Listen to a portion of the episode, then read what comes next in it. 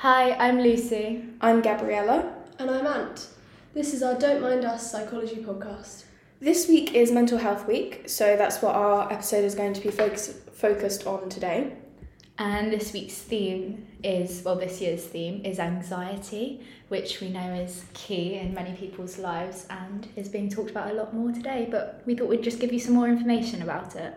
So, anxiety, it's something that I think most people listening to this will probably have experience with. Um, it's very common, it's a pretty normal thing for most people to have. Um, in a study in March 2023, 73% of people had felt anxious at least sometimes in the previous two weeks. And anxiety has definitely been on the rise since the pandemic that we've had because people have obviously been anxious to go out, and it was just a very stressful time in lots of people's lives. Um, however, there are more groups of people that tend to feel or experience anxiety a bit more than others. Yeah, so say for example, like single parents or people from the LGBTQ plus community um, generally tend to suffer a lot more from anxiety. Um, and the same with minority ethnic groups, you know, people with health conditions. And I feel like this is definitely based off of the fact that they have been given like a lot of prejudice and discrimination mm. over the years as to why it may be like that. But also, a lot of young people are feeling it more, or at least they're feeling like they are able to talk about it more because it's becoming less stigmatized, which is definitely good. Yeah, I think it's great that people feel like they can reach out for help and talk to people. Because I mean, the yeah. only way that you deal with anxiety yeah. is by talking and getting your feelings out there and working through them. Yeah, there is definitely still a slight stigma as people do keep trying to keep their anxiety or mental health issues secret. Like in that same survey that they did in 2023 in March, um, 45% of people said that they were keeping their anxiety secret still, and 30% said that they weren't coping well with it. I mean, like, how many times have you said, I'm fine when somebody asks when you absolutely weren't? It's such yeah. a common thing. I yeah, it's such a hard thing to just say as well because it does, it's not something that comes up naturally unless mm. you're actively talking about the causes of anxiety and things. Mm-hmm. Yeah, I do agree because I think although the conversations like sort of opening up a bit more and people are feeling more comfortable to talk about anxiety and like a range of mental health issues, I think it's still very like stigmatized. Um, especially talking about it with like close friends and stuff, you wouldn't want to ruin any relationships. Yeah. But it's definitely, we're on our way to, I think society is getting there with destigmatizing it, but it will still be a long journey. Yeah. I mean, like, what do you guys think is the biggest source of anxiety, maybe in your lives or in sort of the lives of young people in general? I'd say school is probably quite a big one. Yeah. Because um, it's like quite a high pressure sort of environment, so I think that's like a constant form of stress, I'd say, and yeah. anxiety. But I think because it's also it's an obvious stressor, I think sometimes it can be the little things that kind of get to you with it that you don't mm-hmm. realise, where it can just pop out seemingly out of nowhere, but it's not. Yeah, I mean, I think as a teenager, generally you're getting to that kind of stage where you feel like you're old enough to make your own decisions about things. Yeah. But then there's still so much control over your life I mean, I think for me at least, that can make me feel quite anxious if I feel like I don't have control over what's going on in my life and what I want to be doing. Yeah, this is what you know I should be doing. Yeah. yeah. There are obviously many types of reasons that anxiety can arise for different people. And I think also in society recently, we have the cost of living crisis, yeah. which has definitely increased it. And people are stressed about paying their bills and finances and there's also obviously lots of food insecurity about that lots more people have to go to food banks and obviously it's just not like, especially for those who are already feeling anxiety beforehand they're like the single parents they only have one mm. income coming into the house it's a lot of stress on them which can help not really help can help cause the anxiety attribute to it mm-hmm. there are also many different like types of anxiety that people can suffer from? Yeah, so um, yeah, the most common is generalized anxiety disorder. Um, there are lots of other types, such as panic disorder or agoraphobia, which is fear of leaving your house um, and being outside, which I think, especially after COVID, yeah. that's mm-hmm. definitely more prevalent, I'd say. Yeah. Um, and the same with social anxiety disorder. I think the pandemic's really affected people's like, ability to sort of socialise as usual. yeah. And I mean, I think again, social anxiety is one of those things that a lot of young people can relate to. Mhm. Like Yeah. feeling really nervous around other people and feeling like you're being judged. Sometimes obviously I not nice find that yeah, sometimes I find that sorry, it's not necessarily the experience itself, but it can also be the way that you work it up in your head Mm. that then creates the sense of panic and stuff. Yeah. Yeah, I think especially for teenage, like usually the situation Yeah. is not too bad. It's very normal, but the anxiety is sort of where you build it up in your head. Mm. And you get situations where you're walking up to a cashier and you're like shaking because Yeah, Yeah, yeah, which I think a lot of people would like agree with. It's Yeah. just the little things I think that Yeah. sometimes build up. I mean you have phobias as well which can cause anxiety. Yeah, which a lot of people don't realise they are anxiety disorders as well. I mean, they know that they cause anxiety, but they don't necessarily link the two together. And I think loads of people suffer from um, phobias and things. It's something that people don't really talk about or they laugh at quite Mm. often because it's like, oh, you're scared of spiders or. I mean, like I have a massive fear of the dentist. Every dentist Yeah. appointment is absolutely terrifying. But I mean, like you know, I do make light of it because it's kind of funny that you know I can't sit through a dentist appointment, Yeah. but you know, at the same time, it actually is a bit of a problem. Yeah. I think that with some of these things, obviously, it's good to laugh at some of the things that you know are silly. Or, like people with OCD know that some of their thoughts aren't going to happen. They know that it's mm-hmm. not, they're not really going to, no one's going to be caused pain. But sometimes it's nice to make, you know, light comments in light of that so that it can make them feel more at ease but obviously there is a line that has to be drawn somewhere because it there is a point where it can get offensive or Yeah. rude Yeah, I'd say with OCD specifically, I'd say that's one that people generally sort of Yeah. underestimate. It's like, oh, Yeah. you're so OCD or something just for being clean. Um, and I think a lot of people don't really understand that it does sort of affect your life very dramatically, like it Yeah. is an anxiety disorder. Yeah. OCD is very much taken as a joke, which Mhm. it isn't. It is probably it's one of the worst disorders to have, I think. Yeah, I'd say so. And I mean, I think that's where it's really important to have a kind of community of other Yeah. people that have the same disorder.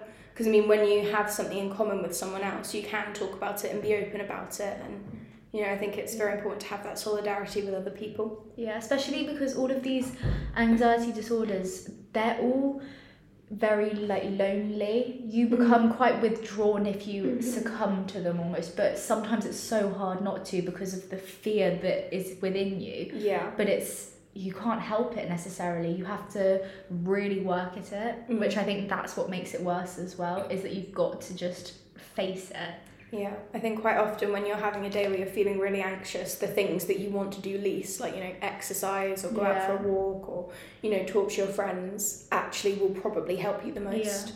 but sometimes you just can't bring yourself to do them and then they Yeah. get put on the back burner and then the next time you kind of think well i didn't do it then i can't do it now and it Mm. keeps going as a repetitive cycle and you kind of just end up in this hole almost Yeah.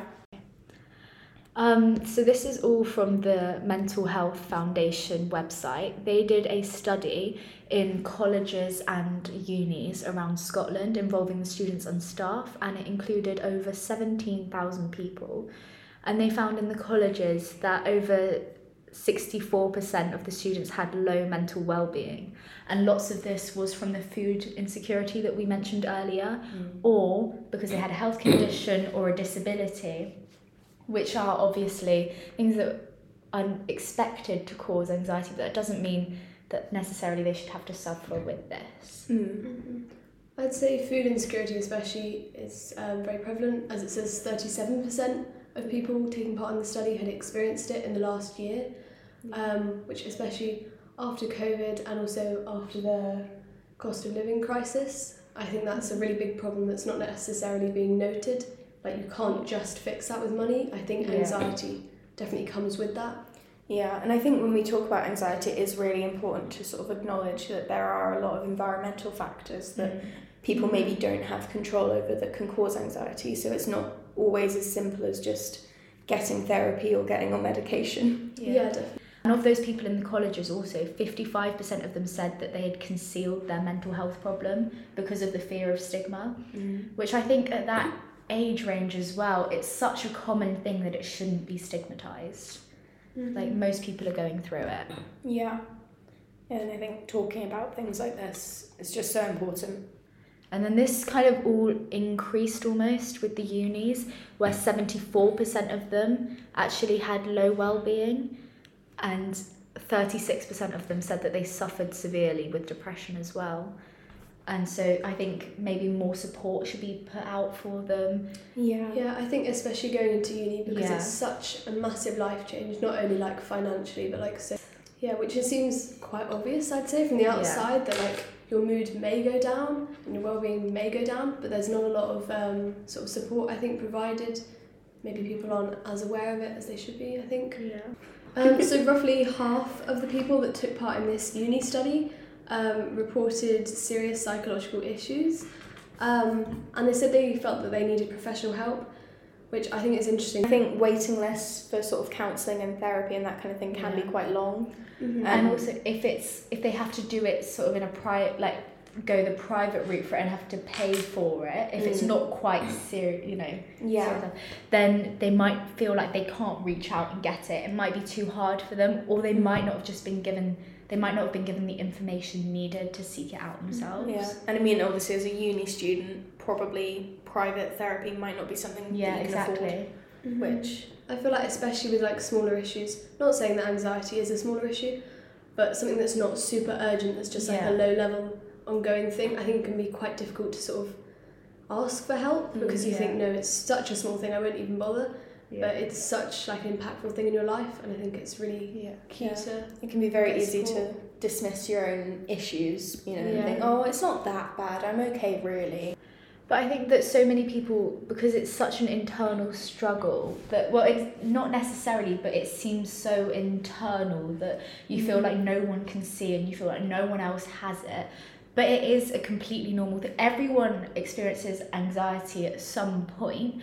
It just becomes a problem when it goes on for a long time or it stops you, it hinders your day to day activity. Yeah. that's when it becomes a problem and that's when you really do need to speak out and that's when it's the hardest to speak out. Yeah. also um, 30% of people in the overall studies were said that they weren't coping well and higher levels were noted among students as well. A lot of them said that they weren't doing well. And it has increased through pandemic years but it's not yet dropping to beforehand so it seems that people are still carrying that sort of burden from the quarantines and stuff mm. but some of the reasons I think that people might experience anxiety, especially at that age, is through social media because it can add stress. I think social media is a hard one to categorize because I think for some people it's really beneficial. And for other people, it does work as a stressor, and that may cause some anxiety, or even just seeing someone doing so well in like Yeah, I think social media definitely like promotes sort of the perfect life, not Yeah. necessarily even to do with body. I think Yeah. you can still be following someone that's body body positive. Sorry. yeah Um, then if their life looks like it's going so well, they're so put together, I think that can really add to anxiety and Yeah. stress because you think, why is my life not going like that? Yeah, but obviously yeah. there's a lot hidden. I think. Yeah. You have to remember that people only put on social media what they want other people to see. Mhm. And so it will look all aesthetic, it will look nice. And occasionally you'll get the people showing the real raw emotions, but that's not coming from everyone. Yeah. I mean, like, I think because one thing I struggle with is like being consistent with getting work done and doing homework. And whenever I see like people online that have, you know, always very organized and have Yeah. everything and, and, you know, work for three hours every day or whatever, it's definitely very difficult not to compare yourself to them. Yeah. I think sometimes that sort of thing can sort of add to productivity in a way. Mm. But then again, seeing that sort of media, I guess, constantly is quite draining to sort of Yeah. see that you're not matching up to what like a perfect life should be. Yeah. Um, I think if you're already suffering, like feeling quite anxious in that moment, then it can make you feel worse and like Mhm. add to it. But I feel like if you're feeling quite productive that day, it can help. It can help as motivation. It sort of it depends Yeah. how you use it. I think. As I think that is also something that needs to be noted. It depends how social media is used. Mm. because I think quite often people who aren't from our generation do just see it as the evil. That is the thing that is wrong. Mm. But in actual fact, it's a great way to communicate. It's a great way to see more and Yeah. understand more. And you can learn so much from social media. Obviously, there are bad people there, but Yeah, you know. I mean, I've learned so much from social media that I probably would have never known yeah, without it, which I think is so helpful and it's great for keeping up with friends as yeah, well. definitely. Mm. Where obviously I've jo- joined a new school this year, so a lot of my old friends from my old school I maybe don't see very often. Yeah. So it's great to be able to like see what they're up to, see what's happening with them. It's really Mhm. nice. The Mental Health Foundation website has more information about anxiety if you need it. Um, there's also a counselling team here in school that you can get in contact with if you need somebody to talk to. Or there is also local charities like the Abingdon Bridge. Yeah. Thank you so much for listening. Thank you. Thank you.